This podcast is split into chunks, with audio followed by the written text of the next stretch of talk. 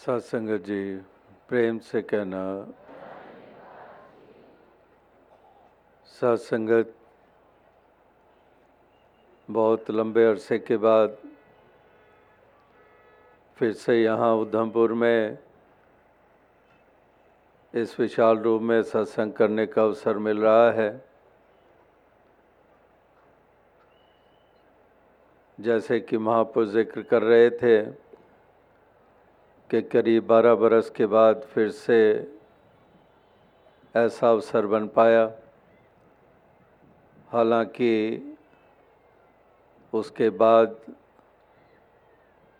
यहाँ पर मेंढर, राजौरी और अन्य स्थानों पे जाने का मौका मिला था। उसको भी शायद चार पाँच साल हो गए।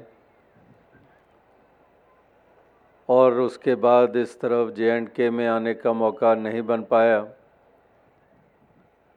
और जैसे ये भी अभी ज़िक्र हो रहा था कि दिसंबर के मध्य में ऐसा ध्यान बना था, जबकि जम्मू उधमपुर के अलावा और भी स्थान पूरा रूट बन चुका था, लेकिन उस वक़्त किसी कारणवश जलंधर तक ही आना हुआ, पंजाब में और वहीं से लौटना हुआ। तो उससे पहले भी एक अवसर बना जब सितंबर के महीने में हिमाचल प्रदेश के चंद स्थान थे, चंबा भी था, और वहीं से ही इस तरफ़ आने का ध्यान बना था।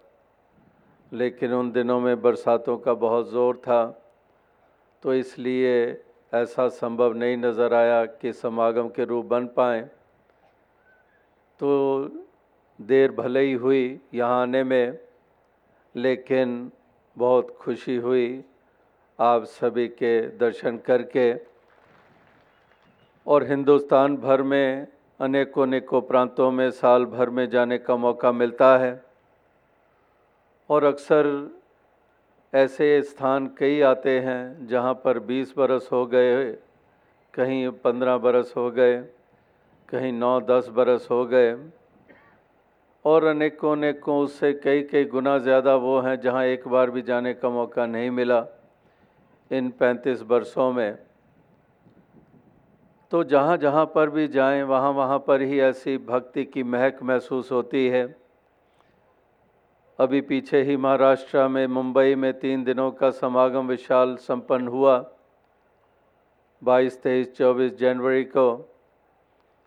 और वहाँ पर भी मराठी भाषा में महापुरुष इस निराकार के गुणगान कर रहे थे। संत तुकाराम जी नामदेव जी की वाणी का इस्तेमाल करके प्रेम भाईचारे की भावना को मजबूती देने के लिए आत्मा का नाता परमात्मा से जोड़ने के लिए वो मराठी भाषा में ये पैगाम और ये संदेश दे रहे थे। जैसे आज भी यहाँ पर डोगरी भाषा में या फिर हिंदी भाषा में, पंजाबी भाषा में ये भाव प्रकट किए गए। इसी प्रकार से आंध्र प्रदेश में भी जाने का मौका मिलता है। वहाँ पर तेलुगु भाषा में ही सत्संग का आयोजन होता है। अगर तमिलनाडु जाते हैं तो तमिल भाषा में उड़ीसा जाते हैं तो उड़ी उड़िया भाषा में वेस्ट बंगाल जाते हैं तो बांग्ला भाषा में इसी तरह से भाषाएँ बदलती जाती हैं, लेकिन संदेश और पैगाम वही रहता है, क्योंकि ये सत्य के साथ जुड़े हुए हैं और सत्य के साथ जुड़ने की विशेषता की तरफ़ ध्यान दिलाते हैं, जो कि वलियों, पीरों, पैगंबरों ने युगों युगों से ये देन संसार को दी। कि सत्य की तरफ़ अग्रसर होना है, सत्य से नाता जोड़ना है। इस संसार को सत्य माना ही नहीं गया है, इसको झूठ की संज्ञा दी गई है। इसको कहीं स्वप्न कहा जाता है, कहीं पर माया की नगरी कहा जाता है। इसलिए इसको सत्य नहीं कहा गया है। सत्य निराकार, ये परमात्मा अल्लाह या काल पुरख किसी को सत्य कहा गया है। कि आद सच, जुगाद सच, है भी सच, नानक होसी भी सच कि तीन काल है सत्य तो मिथ्या है, ये संसार ये आप रोज़ पढ़ते हैं। कि ये सत्य तो परमात्मा है, ईश्वर है, या काल पुरख है, निराकार है। ये संसार जो है, विकार संशय में तरयो ब्रह्म ज्ञानी, इसीलिए कहा है कि इस संसार को सत्य मानकर चलते हैं। अक्सर यही विडंबना होती है कि झूठ को सत्य और सत्य को झूठ इंसान मानता है। सपने को हकीकत और हकीकत को सपन मानता है। ये इंसान की ऐसी ही कहीं फितरत रही है युगों युगों से कि ये सत्य को झूठ मानकर चलता है। यानी कि परमात्मा को वो दर्जा नहीं देता है जीवन में और इसको ख्याली बात मान लेता है। और जिस संसार को महापुरुषों ने स्वप्न के मानिंद माना है उसी को ये इतना सच मान कर चलता है कि पूरी तरह से गलतान और खचित संसार में हो जाता है। जागते हुए भी इसी से जुड़ा रहता है और सोए हुए भी इसी के साथ जुड़ा रहता है। एक इंसान रात को चद्दर ऊपर डाली हुई और सोया हुआ और सोते सोते ही, सोए हुए ही अवस्था में बैठ गया और बैठकर जो ऊपर चद्दर लगी, ली हुई थी, उसको फाड़ना शुरू कर दिया। लो बहन जी ये दो गज़ लो कपड़ा। लो बहन जी, ये एक गज़ लो कपड़ा। वो कपड़े बेचने का काम करता था। तो अब सोए सोए भी वो कपड़े ही बेच रहा है। यानी कि जागे हुए भी संसार से जुड़ा हुआ है और सोए हुए भी जुड़ा हुआ है संसार के साथ ही। लेकिन भक्तजन, संतजन, महापुरुषों ने इस सत्य को सोते, जागते, चलते, फिरते, इसी को ही विशेषता दी, इसी को ही प्रधानता दी। ये जानकर के वाकई यही तो शाश्वत है। बाकी सब कुछ मिट जाता है। कोई भी स्थिर नहीं है, कुछ भी कायम दायम नहीं है। कुछ काल के अधीन है, कुछ समय स्थान के साथ बदल जाते हैं। एक वक्त में कुछ होता है, एक वक्त में कुछ क्या से क्या हो जाता है। यहीं कश्मीर में, श्रीनगर में इतने स्थानों पे सिक्सटीज़ के दशक में आने का मौका मिला। और उधमपुर में भी पहली दफ़ा बाबा गुरबचन सिंह जी के साथ यहाँ पर रुकने का मौका मिला, जब यहाँ ब्रिगेडियर मनमोहन सिंह जी यहाँ पर एज ए ब्रिगेडियर उनकी पोस्टिंग थी सिक्सटीज़ में, मध्य में। तो उस वक़्त यहाँ उधमपुर में पहली दफ़ा यहाँ सत्संग करने का मौका मिला था बाबा गुरबचन सिंह जी के साथ। तो दास जो बात कह रहा था कि उस वक़्त किस कदर चारों तरफ़ एक सकून, शांति और वाकई ही कुदरत के नज़ारे लेने कहाँ कहाँ से लोग आते थे। लेकिन समय बदला और क्या हालात बन गए, कितने जानी माली नुकसान लगातार होते चले जा रहे हैं।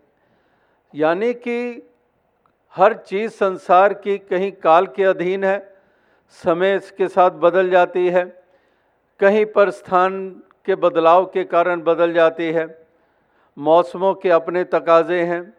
एक सरीका हर जगह पर नहीं होते हैं। यहाँ पर सर्दी के दिन हैं। ऑस्ट्रेलिया, न्यूजीलैंड इसी वक्त वहाँ पर गर्मी है।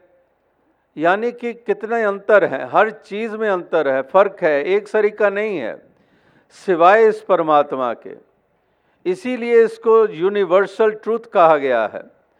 कि यूनिवर्सली हर वक्त, हर स्थान के ऊपर एक सरीका है, इसमें कोई भी बदलाव नहीं है। ना काल के अधीन है, ना समय के अधीन है।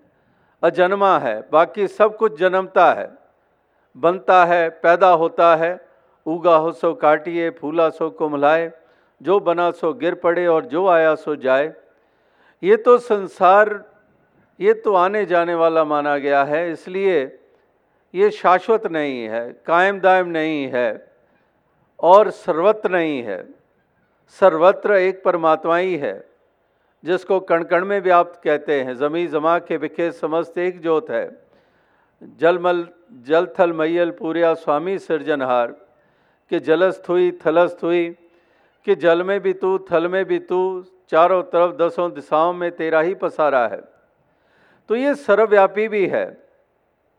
यानी कि असीम है, बाकी सब कुछ सीमा में है। इंसान की कितनी सीमाएँ हैं, हर चीज़ की अपनी सीमाएँ हैं, लेकिन ये असीम है।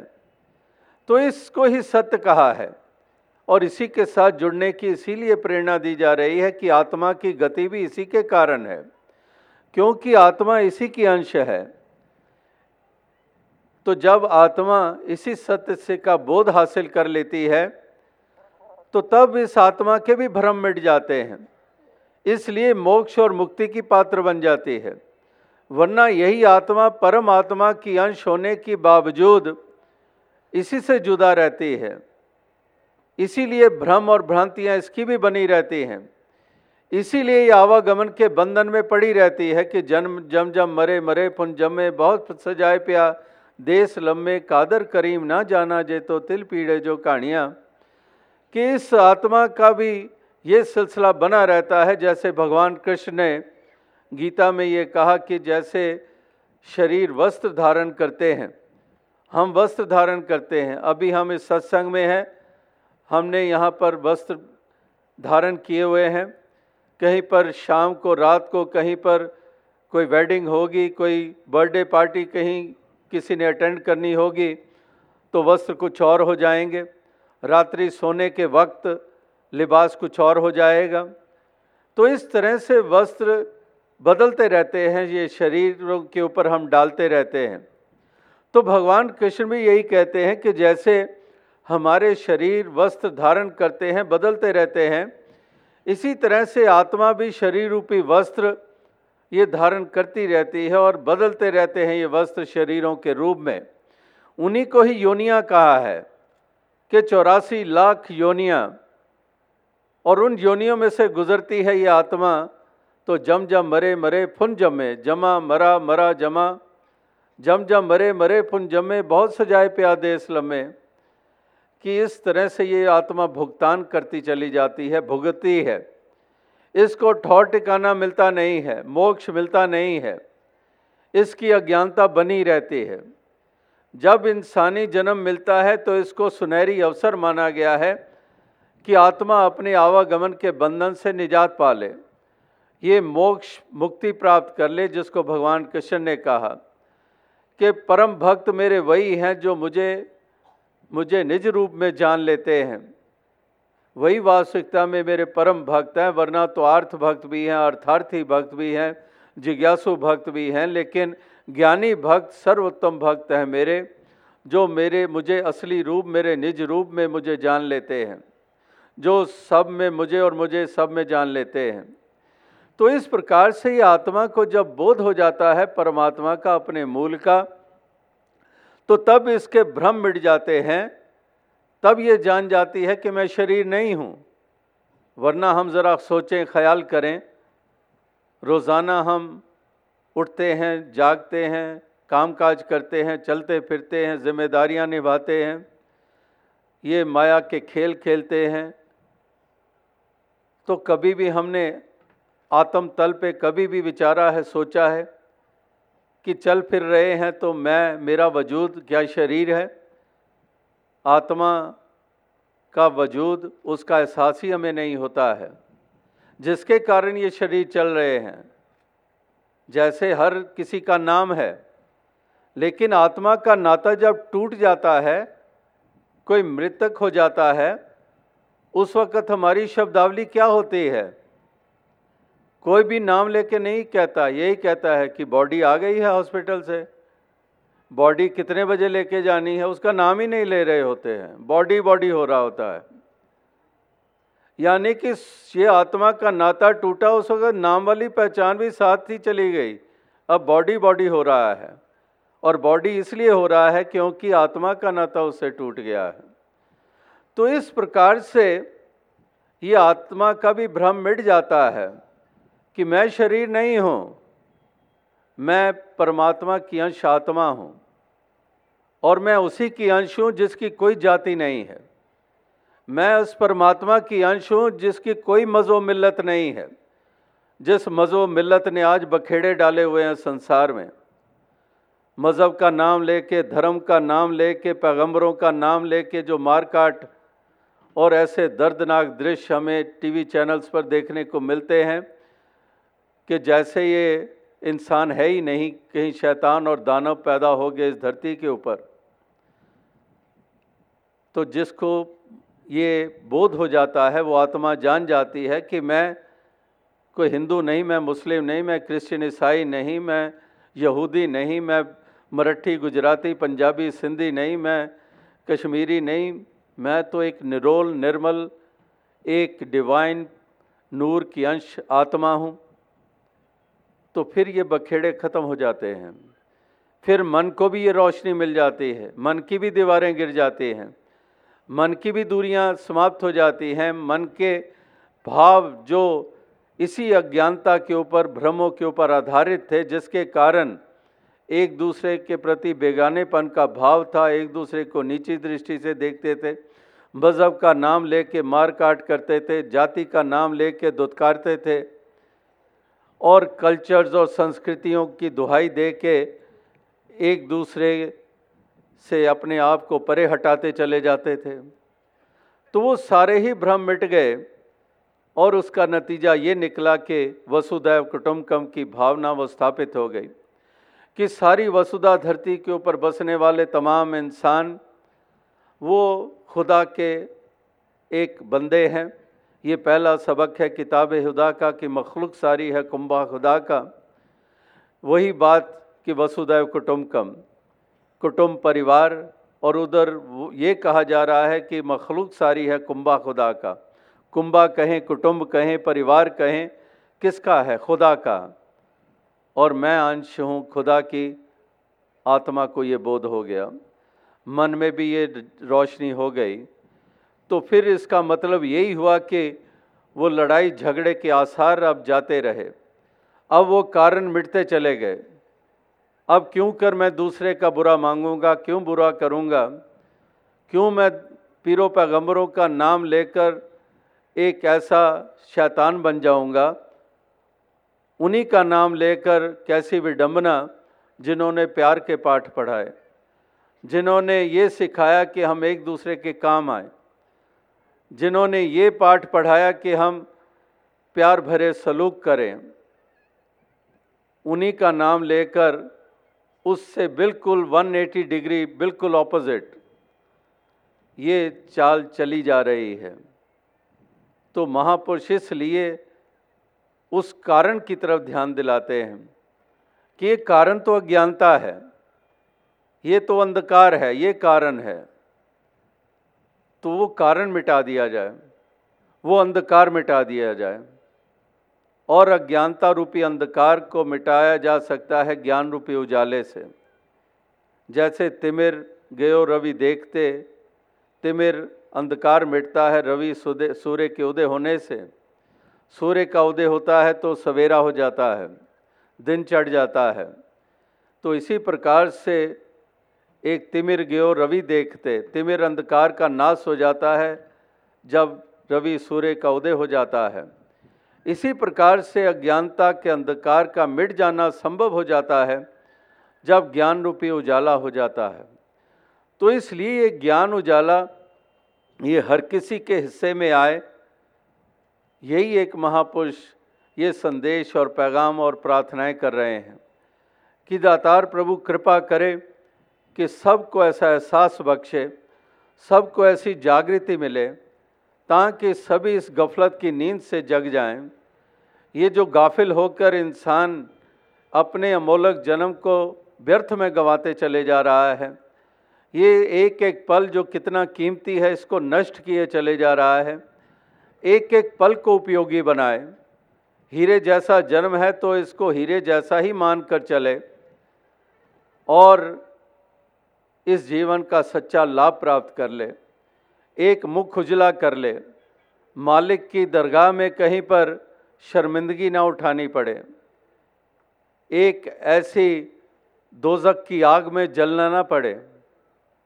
इसलिए महापुरुष चेतन करते हैं कि इंसान जितनी देर तुम्हारी साँसें चल रही हैं, जितनी देर दिलों की धड़कनें चल रही हैं, जितनी देर तुम्हारी नबस चल रही है, इतनी देर तुम्हारे पास ये अवसर है, ये मौका है। कि तुम समय रहते हुए ही जाग जाओ, संभल जाओ, मंजिल मकसूद को प्राप्त कर लो, सत्य का बोध हासिल कर लो, अपने स्वयं की पहचान स्थापित कर लो, जिसके बारे में अभी भी आप सुन रहे थे कि self realization through God realization कि अपने आप की पहचान इस गॉड की रियलाइजेशन यानी कि सत्य की रियलाइजेशन के बाद स्वयं की पहचान। ये संभव ही तभी है स्वयं की पहचान जब तक मूल की पहचान नहीं होती। बूंद ने अगर कभी सागर ना देखा हो तो बूंद सच्चाई से तो अनजान है।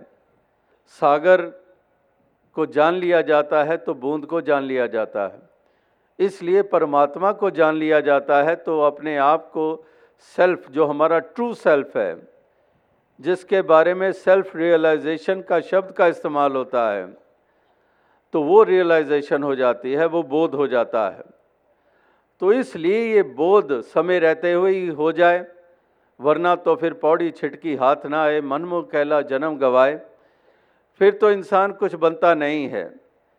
फिर तो यहाँ से कूच कर गए, समय हाथों से निकल गया। फिर अब पछताए क्या हुआ जब चिड़िया चुग गई खेत। अब कुछ बनने वाला नहीं है। क्या वर्षा जब कृषि सुखाने, समय चूके, पुनः क्या पछताने कि क्या वर्षा जब कृषि सुखाने, जब फ़सल ही सूख गई, अब बरसात हो भी गई तो वो फ़सल का तो कुछ नहीं बचेगा। वो तो अवसर चला गया, वो मौका चला गया। तो इसी तरह से क्या वर्षा जब कृषि सुखाने, समय चूके पुनी क्या पछताने कि समय चूक गया, ऐसी बड़ी चूक कर डाली कि हमने समय का मोल नहीं डाला, हमने इस तरफ़ ध्यान नहीं दिया। हम अज्ञानता के अंधकार को ढोते चले गए। हम विश्व विकारों में पड़े रहे, लोभ लालच में पड़े रहे। हम भोगों की तरह अग्रसर होते रहे। हम निंदा बखीली में पड़े रहे। दूसरे के हक को छीनने में लगे रहे। निंद एक दूसरे के दिलों को दुखाते रहे। मासूमों की जानें लेते रहे। मातम फैलाते रहे। ये सब कर्म करते चले गए और जो करने लायक था वो अछूता रह गया पहलू। तो इसलिए सबसे भारी नुकसान अपना कर डाला और लाहनतें मिली। लोक में भी, परलोक में भी लाहनतें ही मिली दृगाकार ही मिला। तिन्ना मुख डरावने, जिन्ना विसारियो नाव इथे दुख कनेरिया ते अगे ठौर न ठाऊं। कि वाकई ही एक उनको दृगाकार ही मिलती है। लेकिन जो समय रहते हुए ही जाग जाते हैं, नाता जोड़ लेते हैं, बोध हासिल कर लेते हैं, मानवता इंसानियत की डगर पर चल निकलते हैं, प्यार, खलूस, भाईचारे को बढ़ावा देने लग पड़ते हैं, दीवारों को गिरा देते हैं, पुल बना लेते हैं, एक दूसरे को गले लगा देते हैं, एक दूसरे की भावनाओं की कदर करने लग पड़ते हैं। तो उनके बारे में कहा है कि वाकई ही उनका मुख उजला हो जाता है और इथे मिलन वड्याइयाँ दरगे मोक्ष द्वार, कि यहाँ पर भी उनको बढ़ाई मिलती है, उनका रुतबा ऊँचा होता है और दरगे मोक्ष द्वार आगे भी परलोक भी उनका सुहेला हो जाता है। जिस मोक्ष और मुक्ति की दास ने पहले बात कही कि दरगे मोक्ष द्वार, के वाकई ही वो द्वार खुल जाता है। इस लोक में ही वो खोलना होता है, इस लोक में ही वो कार्य करना होता है, इस वर्तमान में ही हमने भविष्य का इंतज़ाम करना है। अगर वर्तमान में हम अज्ञानता में ही रहे, सोए रहे तो भविष्य तो कभी भी उज्जवल होने वाला नहीं है। तो वर्तमान में ही ये कार्य करना होगा, अभी करना होगा। ये कल पे छोड़ने लायक कार्य नहीं है। आधार आज ही है। कल का आधार आज ही है। तो इसलिए कल भी सवर जाए, इसलिए आज ही हमें जगना होगा। आज ही वो कदम उठाने होंगे। आज ही वो मंजिल मकसूद को पाना होगा। तो इसलिए यहाँ पर बच्चे क्या, जवान क्या, बुज़ुर्ग क्या, बहनें क्या, माताएँ क्या, भाई क्या, जिस किसी को भी अपनी बात रखने का मौका मिलता है, वो यही एक ध्यान दिलाता है कि वाकई हमने इसी प्रकार से ये पहलू जो है, इसको उजागर करना है। हमने जहाँ आत्मा को संवारना है, वहाँ पर मन में उजाला करना है। इस लोक की यात्रा को भी हमने प्यार के साथ तय करना है, खलूस के साथ तय करना है। चारों तरफ़ भाईचारे की भावना को मजबूती देनी है। कहीं पर एक दूसरे के प्रति वैर ईर्षा और नफरत के भाव ना हो। हम भला मांगते रहें, भला करते रहें। किसी का बुरा मांगे नहीं, किसी का बुरा करे नहीं। महापुरुष संतों के तो यही संदेश रहे हैं। उसी के ऊपर फूल चढ़ाने हमने, और फूल चढ़ाने का मतलब केवल बाबा और जय जयकार नहीं है। फूल चढ़ाने का मतलब है कि हम उस रास्ते पे चल निकले। जिस रास्ते पे महापुरुष भक्तजन चले और जिन्होंने उस तरफ़ चलने की हमें सीख दी है, प्रेरणाएँ दी हैं, जिस मार्ग को उत्तम मार्ग उन्होंने माना है, जाना है, उसी के ऊपर जब चल निकलते हैं, तब माना जाता है कि उनके वचनों के ऊपर फूल चढ़ाए गए हैं। वरना तो केवल बातें ही रह जाएँगी, केवल नारे ही रह जाएँगे। और नारों से और बातों से कभी बात बनी नहीं है। बने बातों से बात तो फिर बात ही क्या? अफसोस, केवल बातों से कुछ बात बनती नहीं है कि कुछ हासिल नहीं होता, कि केवल बातें ही रह जाएँगी, कुछ हासिल नहीं होगा। जितने मर्ज़ी नारे लगाते रहें। जैसे पीछे भी दास ने शायद मुंबई में ये मिसाल दी कि एक दफ़ा कुत्ते इकट्ठे हुए और उन्होंने आपस में मजलिस की, बैठे, मीटिंग की कि हम बड़े बदनाम हैं। जो कोई भी है वो हमारे बारे में ऐसे बात करता रहता है कि ये कुत्ते हैं और आपस में भी कहते हैं कि तू कुत्तों की तरह लड़ रहा है। तो बड़ी एक नेगेटिव हमारी छवि बनी हुई है। तो हम पूरा रेजोल्यूशन पास कर लेते हैं, मता पास कर लेते हैं, निर्णय ले लेते हैं कि आज के बाद हम आपस में लड़ेंगे नहीं। तो मता पास हो गया, नारा लगा दिया गया। लेकिन अभी वो चल ही रहा था सिलसिला, ऊपर से एक चील उड़ती हुई निकली और उसके मुख में एक मांस का टुकड़ा था और उसकी चोंच में से वो मांस का टुकड़ा गिर गया, नीचे ज़मीन में की तरफ़ गिरा और ठीक उन कुत्तों के बीच में आन गिरा। अब वो मांस का टुकड़ा गिरने की देर थी। सारे झपटे ऐसे कि एक दूसरे को लहू लुहान कर दिया। एक मिनट पहले तो मता पास हुआ था। और एक मांस का टुकड़ा आते ही एक दूसरे को छलनी कर डाला। वही बात कि भाईचारे के नारे तो बहुत लगाए जाते हैं। लेकिन उस भाईचारे की क्या दशा की जाती है हम देखते ही हैं। तो ये नारे केवल खोखले नारे रह जाते हैं। लेकिन दरअसल जो वाक्य ही हृदय में इस बात को वीरों वलियों, पीरों, पैगंबरों की शिक्षाओं को स्थान दे दे देते हैं, उनकी फिर केवल बातें नहीं होती हैं। फिर वो वास्तविकता में प्यार का सलीका उनको आ जाता है। प्यार से जीने का ढंग उनको आ जाता है। वो फिर प्यार की गंगा बहाने वाले बन जाते हैं, ना कि खून की नदियाँ बहाते हैं। वो प्यार के तराने गाते हैं। वही ढाई अक्षर प्रेम के जिसका कबीर जी ने ज़िक्र किया, वाकई उस प्रेम को क्रियात्मक रूप दे देते हैं।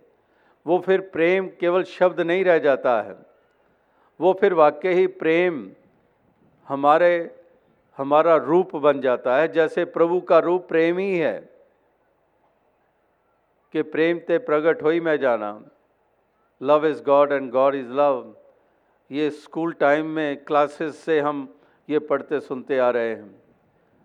तो वाकई जो इस कदर अहमियत दे देता है तो वो भी अगर मालिक प्रेम का रूप है तो इसका बंदा भी प्रेम का रूप ही बन जाए, ताकि प्यार ही प्यार हो। कहीं नफ़रतों की गुंजाइश ना हो। कहीं पर ये मार काट ना हो। सुकून और अमन चैन से सभी विचरण करें पीसफुली को एग्जिस्ट करें। यही महापुरुषों की अभिलाषा, यही महापुरुषों की चाहत। और इसी पे आधारित प्रार्थनाएँ कि दातार प्रभु कृपा करो, हर इंसान को सुमति मिले। ये जानवर के रूप में पैदा नहीं हुए हैं, ये इंसान के रूप में पैदा हुए हैं तो इंसान होने की लाज रखें। इंसान होने की पहचान बनाएँ। और वो इंसानियत के बगैर संभव नहीं है, वो प्यार के बगैर संभव नहीं है, जैसे वो पंक्तियाँ जो ध्यान में आ रही हैं, जहन में आ रही हैं, कि रिमझिम तो है, सावन गायब है, बचपन तो बच्चे तो हैं, लेकिन बचपन गायब है, अपने तो हैं, लेकिन अपनापन गायब है। इंसान तो हैं, लेकिन इंसानियत गायब है। और अगर इंसान है और इंसानियत ही गायब हो गई, ये तो ऐसे है जैसे शक्कर में से मिठास चली गई। फिर वो शक्कर रहेगी क्या? अगर मिठास ही नहीं है तो शक्कर काहे की हुई? इसी तरह से अगर इंसान अपने आप को हम कहते हैं, अगर इंसानियत ही नहीं है, उसकी जगह पर हैवानियत है, शैतानियत है तो फिर हम इंसान भी नहीं कहलाते। इसीलिए कहा है कि करतूत पशु की मानुष जात, कि करतूत हमारी जानवरों, पशुओं वाली हैं, लेकिन हम मानव जाति में पैदा हुए हैं। तो करतूत पशु की मानव जात तो हमने करतूत इंसानों वाली करनी है, कर्म इंसानों वाले करने हैं यानी कि इंसानियत जो सच्चा धर्म है, उसको अपनाना है। इंसानियत की डगर पर चलना है।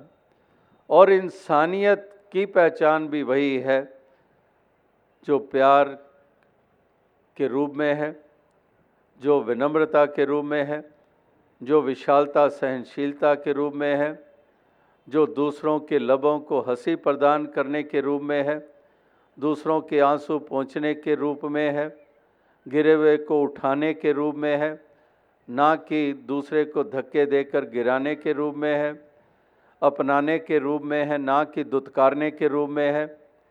जैसे स्थान का नाम उधमपुर है, अब उधम के भी दो शब्द, दो मायने होते हैं। एक उधम होता है कि एक उधम करना यानी कि परोपकार करना, लेकिन एक और भी होता है, कहते हैं उधम मचा रखा है। तो ये उदम मचाना नहीं, बल्कि उदम करना, परोपकार करना। जैसे उपकार और अपकार दो शब्द हैं, अपकार नहीं करना, उपकार करना। संहार और श्रृंगार, ये भी दो शब्द हैं। संहार नहीं करना, श्रृंगार करना है। तो ये एक सूझबूझ के प्रमाण पत्र हैं कि वाकई जो ठीक चयन कर लेता है, जो जाग जाता है और ठीक चुन लेता है पहलू जीवन के उनको अपना लेता है। वो समझदार है, वो सूझवान है, वो जागा हुआ है, वरना तो मूर्ख है, अनजान है, एक साकत है, अज्ञानी है, ये नाम मिलते हैं उनको। तो इसलिए जाग भी जाएँ और ठीक ठीक चुनते चले जाएँ, वो पहलू जिनके कारण जीवन की शोभा बनती है। जीवन शुभायमान होता है, यश के पात्र बनते हैं, औरों के लिए भी हम सुख का कारण बनते हैं। तो इस प्रकार का जीवन हर किसी को प्राप्त हो, यही एक शुभकामना, यही प्रार्थना, यही एक अरदास है कि दातार सब पे ऐसी कृपा करें, चाहे पहाड़ी इलाकों में रहने वाले हैं, मैदानी इलाकों में रहने वाले हैं, किसी जगह पर उनका वास हो हर जगह पर रहने वाले हैं तो लोग, लेकिन वही बात कि हर इंसान जागृति को प्राप्त कर जाए, इस गफलत की नींद से उठ जाए और चारों तरफ़ के वातावरण सुखद और सुंदर ये बनते चले जाएँ। तो आओ साथ संगत, यही एक शुभकामना, यही एक प्रार्थना, यही एक अरदास दास करते हुए आपसे ज़्यादा चाहेगा। और अंत में फिर से अपनी खुशी ज़ाहिर करेगा, जो यहाँ आकर प्राप्त हुई है। आप सभी के दर्शन करके प्राप्त हुई है। इस विशाल सत्संग में अमोलक वचन श्रवण करके प्राप्त हुई है। और अनेकों और भी पतवंते सज्जन, जो अनेकों प्रकार से यहाँ प्रांत की सेवा कर रहे हैं, देश की सेवा कर रहे हैं, और भी अनेकों संस्थाओं से चल कर आए हैं तो उनके भी दर्शन करने का ये मौका मिला है। जो ऐसे महान कार्य में अपने योगदान, सहयोग ये देते चले जा रहे हैं तो दातार सब पे कृपा करें। यही शुभकामना, यही प्रार्थना है। दातार कृपा करें। आप सभी को भक्ति करने की शक्ति दे और खुशहाली बख्शे। तन मन धन के सभी को सुख प्रदान करे। इसी शुभकामना के साथ दास आपसे ज़्यादा चाहेगा। सत्संग जी धन